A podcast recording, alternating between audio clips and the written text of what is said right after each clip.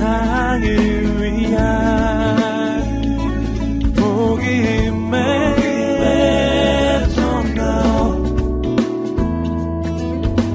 TV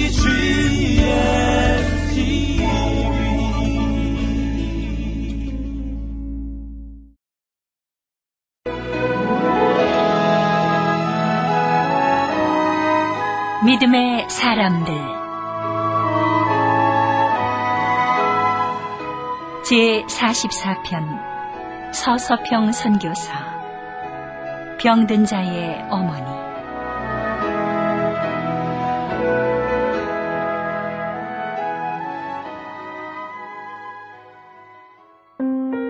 엘리자벳 쉐핑은 어린 시절 아버지를 일찍이 여의고 어머니가 미국으로 떠나자 할머니 슬하에서 성장하게 된다.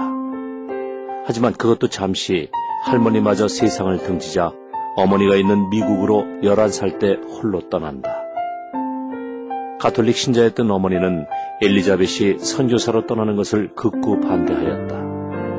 하지만 엘리자벳은 그것을 십자가로 받아들이고 1912년 조선에 입국한다. 조선이라는 나라는 너무 열악하구나. 아파서 병원에 오는 사람들은 그래도 특혜를 받은 사람들이야. 그렇다면 병원에 오지 못하는 사람들은 어디서 치료를 받고 있을까? 나 죽네. 나 죽어. 제발 병원 좀 데려가 주시오. 썩 꺼지지 못해.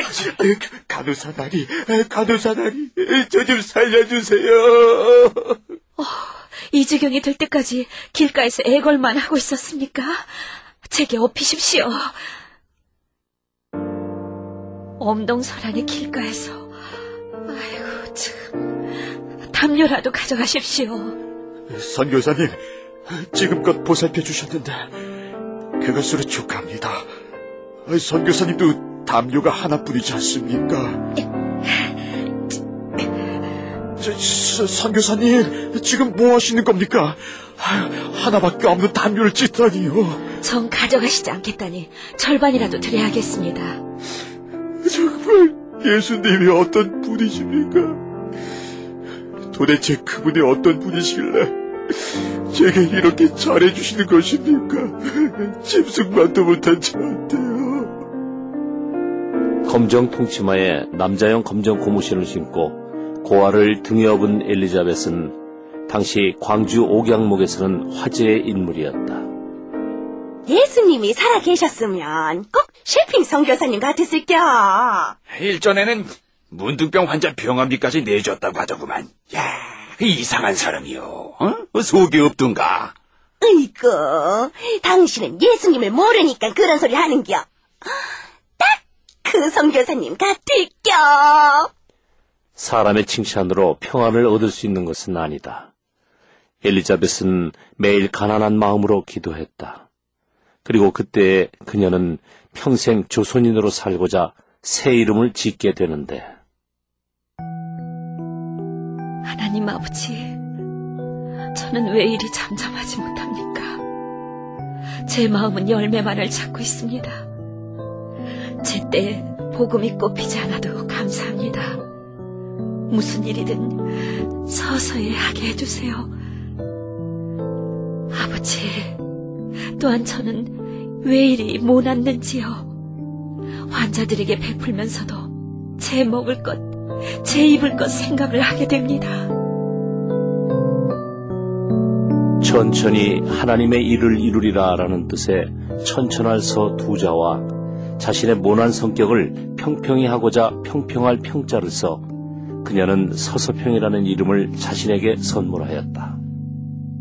조선 여성들을 일깨우기 위해 할 수 있는 일이 무엇이겠습니까? 교육입니다. 하지만 학교를 지을 만한 재정이 우리에게는 없습니다. 기도와 간구로 말미암아 기적처럼 그 일이 이루어지는데 전부 왔습니다. 네 일의 편지구나. 엘리자벳 잘 지내고 있니? 나는 여전히 이곳에서 성경을 가르치고 있어. 기도 중에 너에게 성교비를 후원해야겠다는 마음이 들었어. 조선 여성을 가르치는 데 쓰여지면 좋겠구나. 어, 하나님, 이런 일이 일어나다니 당신은 정말 놀라우신 분입니다. 친구의 이름을 딴 이 일학교는 광주 여성의 문맹 퇴치에 앞장섰다. 뿐만 아니라 여성 복음화의 기지이기도 하였다. 선생님, 저 더 이상 학업을 할 수 없게 되었습니다.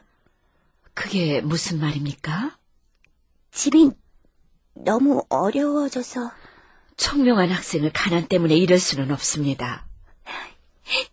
저도 그만두고 싶지 않습니다. 그런데 방법이 없습니다. 제 양녀가 되어 주십시오. 선생님, 정말, 정말입니까? 그렇게 양녀로 삼은 학생만 13명이었다. 서서평 선교사는 학생들의 학업을 도왔을 뿐 아니라 기도로서 그 삶에 참여하였다. 결혼 후 불행하게도 홀로 된 딸에게는 집까지 마련해 주었다. 밭에서 하루 종일 일만 하니 허리가 아파서 왔습니다. 몸이 너무 허약합니다. 당분간은 일을 좀 줄였으면 좋겠는데. 당장에 일하지 않으면 굶어 죽는데 배부른 소리입니다. 식사는 제때 합니까? 아고들 밥 먹고 나면 내 먹을 밥이 어디 있습니까? 잠시 기다려 보십시오. 자, 드십시오. 아우, 이런 쌀밥을 아이고 아이고 됐습니다. 이게 약입니다. 약으로 알고 드십시오. 선교사님 서서평 선교사는 조선의 여성들을 만나며 그 삶에 들여온 고단함을 해결하기 위한 유일한 방법은 복음이며 배움이라는 것을 알았다. 그리고 그것을 위해 자신의 것을 내어주는 섬김을 보여준 것이다. 선교사님, 어머님이 오셨습니다. 저희 엄마가 조선에 오셨다고요? 어, 엄마! 오늘 도착할 거라고 전보를 보냈는데 못 받은 모양이구나. 어떻게 이렇게 먼 길을. 세상에 꼬라고는 어서 옷 입어라. 난 너 고생하는 거 더 이상 못 보겠구나. 가자꾸나. 집으로 가자. 엄마, 왜 오셨어요? 또 어떻게 미국으로 힘들게 가시려고? 나는 혼자는 못 간다.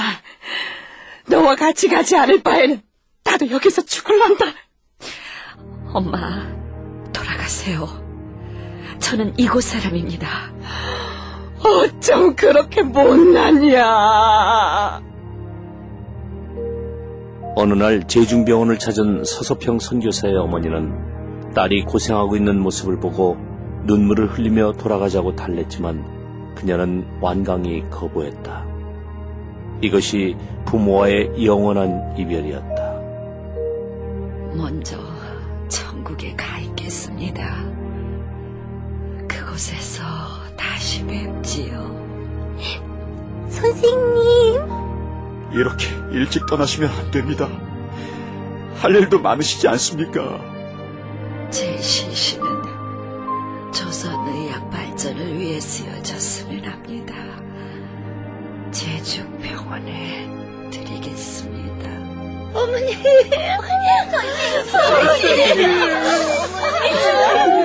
어머니,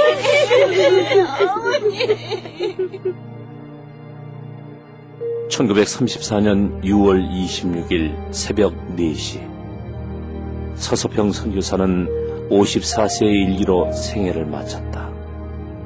그의 마지막 가는 길에 많은 이들은 어머니를 부르며 목 놓아 울었다. 하나뿐인 담녀도 자신의 소유가 아니라고 생각했던 부유했던 사람. 서서평 선교사는 예수님처럼 살다간 귀한 선교사였다.